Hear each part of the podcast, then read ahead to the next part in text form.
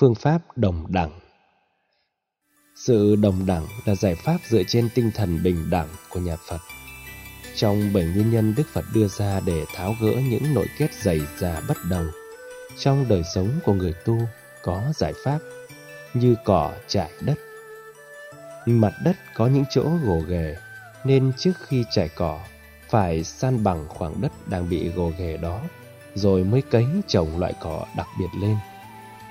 Bấy giờ, mặt đất những quan hệ không còn chỗ gồ ghề. Đức Phật nói, trong cuộc sống đôi khi con người đặt quan hệ đối xử giữa người cấp trên với cấp dưới, quyền hạn của người lớn với người nhỏ, ông bà cha mẹ với con cháu, hay anh chị với em. Ứng xử vậy, đôi khi có những oan ức rất lớn mà người cấp nhỏ không có dịp nói. Có câu chuyện về Đức Khổng Tử. Một hôm Ngài đi trên đường, thấy một cậu bé khoảng 6-7 tuổi đang đắp cát để tạo dựng những thành trì. Khổng tử liền xuống xe và nói cậu bé cho ông chạy xe ngựa qua những thành vừa đắp.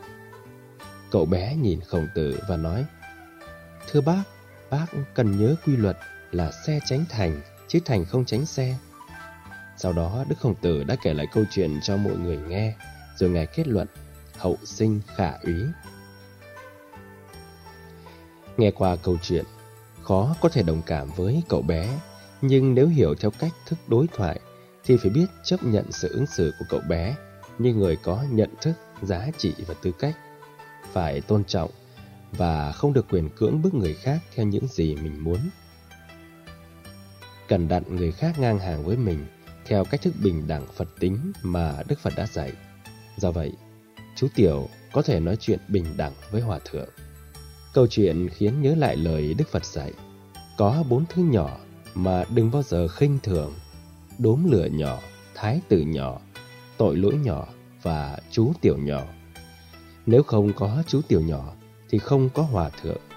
Trong cuộc luân hồi, con người đã được sinh đi tử lại rất nhiều lần các tri thức tình cảm, phương thức hành trì đường truyền từ kiếp này sang kiếp nọ.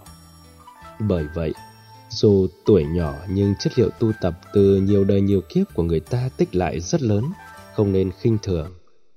Bởi thế, đối với con cháu trong gia đình hay đối với hậu sinh ngoài xã hội, nên ứng xử giống như lời Đức Phật đã dạy. Nền văn hóa phương Tây tậm cho trẻ em có bản lĩnh rất giản dĩ trong cách ứng xử, bởi chúng được xem như người trưởng thành. Có điều nó quá cực đoan, khiến cho bản ngã trẻ em trở thành chủ nghĩa cá nhân, không giống như lời Đức Phật dạy là phải phát triển trí tuệ. Như vậy, sự phát triển của nền văn hóa phương Tây và đạo Phật khác nhau, dĩ nhiên sẽ dẫn đến những hệ giá trị hoàn toàn khác. Do vậy, khi tiếp xúc với người khác bằng sự đồng đẳng để đi đến thỏa hiệp trong các mối quan hệ, nhằm tháo gỡ những nội kết cần tôn trọng đối phương như một cá thể, có quyền tự do phát biểu ngôn luận, nhưng với tư cách của người tri thức, đạo đức thì không bao giờ lấn lướt người khác.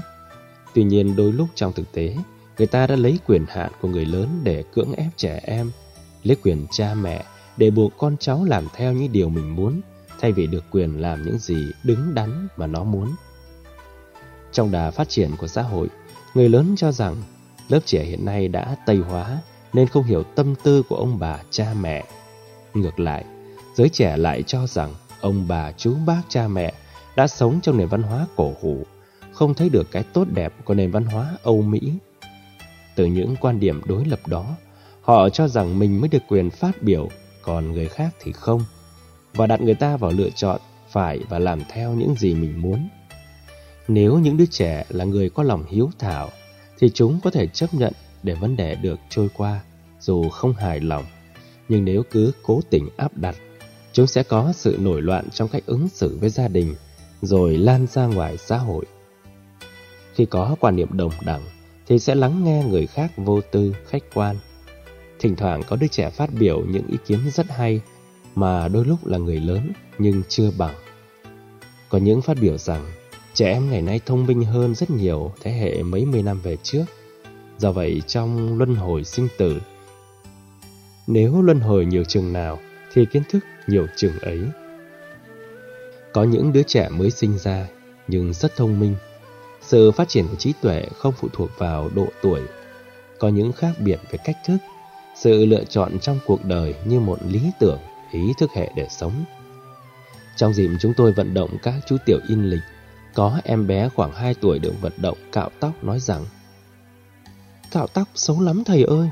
Chúng tôi tin cha mẹ em bé ấy không hề dạy cạo tóc là xấu giống tục ngữ Việt Nam thường nói. Cái răng cái tóc là gốc con người. Khi chúng tôi đề nghị, em bé liền phản ứng. Bây giờ chúng tôi nói, con thấy thầy có đẹp trai không? Cuối cùng cũng thuyết phục được em bé đó mặc chiếc áo tu sĩ màu vàng. Khi mặc, em bé lại nói, chiếc áo xấu quá. Chúng tôi lại phải nói, chiếc áo con mặc đẹp hơn chiếc áo thầy đang mặc và nói em đang trở thành người nổi tiếng. Nhưng em bé vẫn cho rằng chiếc áo mình đang mặc không hề đẹp. Kiến thức về thời trang đối với những đứa trẻ là không thể có. Vậy mà em bé đó đã phân biệt về thẩm mỹ, cái đẹp và cái xấu. Xem phim Thiếu Lâm Tự, các nhà sư không hề xấu. Nhìn họ, dễ dàng thấy được vẻ an lạc và thanh thản. Kể cả những vị sư đã già, đây là sự khác biệt rất rõ ràng. Khi ứng xử tính đồng đẳng với người đối diện, để họ phát lồ trình bày, đánh giá, phân tích. Nghĩa là tạo cho người khác cơ hội sáng kiến, giúp họ tháo gỡ những nội kết giữa mình và người. Do vậy, không dựa vào sự lớn tuổi mà quan trọng là ở cách thức ứng dụng lời Phật dạy, những kinh nghiệm sống như thế nào. Cần để người khác giải bày quan niệm của họ và phải chú ý lắng nghe bằng tất cả tấm lòng với sự trân trọng. Nếu là người xuất gia, khi muốn gặp Đức Đạt Lai Lạt Ma, chỉ cần trình đơn kèm theo một bản photocopy hộ chiếu thì vài ngày sau được gặp. Trong đạo Phật, các vị sư trẻ luôn tỏ lòng tôn kính đối với những vị tôn túc bằng cách là ngồi né một bên, nhiễu quanh một vòng hoặc là đảnh lễ. Một tu sĩ đảnh lễ Đức Đạt Lai Lạt Ma thì ngài cũng đảnh lễ đáp lại. Khi vị tăng sĩ trẻ ngồi né một bên để thư chuyện thì ngài đề nghị ngồi ngang hàng. Đó là sự thật mà tôi đã từng bị ngài đối xử.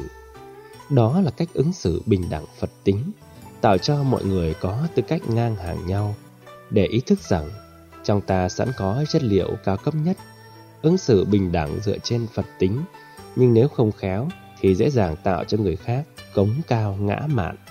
Thật vậy, quan niệm bình đẳng là nhịp cầu để người tự ti mặc cảm trở thành người dấn thân.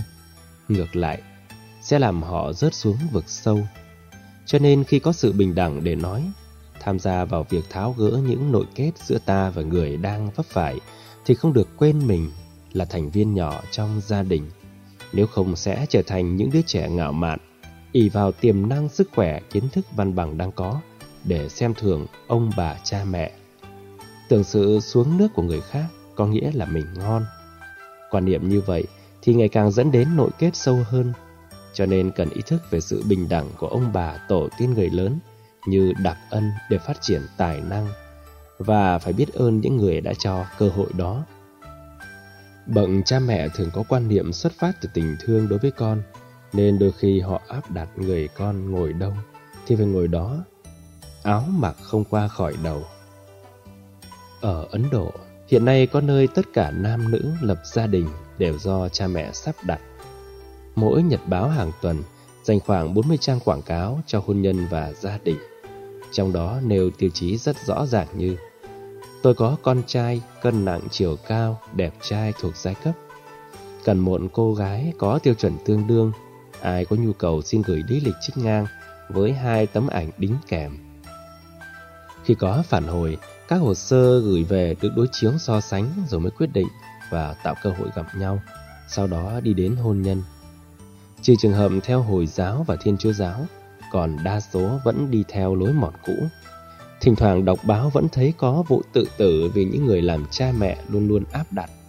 Chỉ muốn con lấy những người do mình chọn, chứ không chấp nhận sự tự lựa chọn hôn nhân của con cái. Có trường hợp người con phản ứng không chấp nhận hôn nhân đó. Do không thương lượng được với cha mẹ, họ lâm vào những việc làm sai lầm trong đời sống gia đình sau đó. Do vậy, tạo cơ hội đồng đẳng để người khác ứng xử hành trì, thì nội kết trong gia đình sẽ được tháo gỡ. Người lớn có kinh nghiệm kiến thức nhiều hơn, thì cần tạo điều kiện và là người cố vấn hướng dẫn, đồng thời đóng vai người đồng hành để điều chỉnh những gì con em chưa được hoàn thiện. Như vậy là đang tạo cơ hội để đối tượng tự hoàn thiện bản thân, từ đó các mối quan hệ sẽ giảm đến mức tối đa về sự lận đận.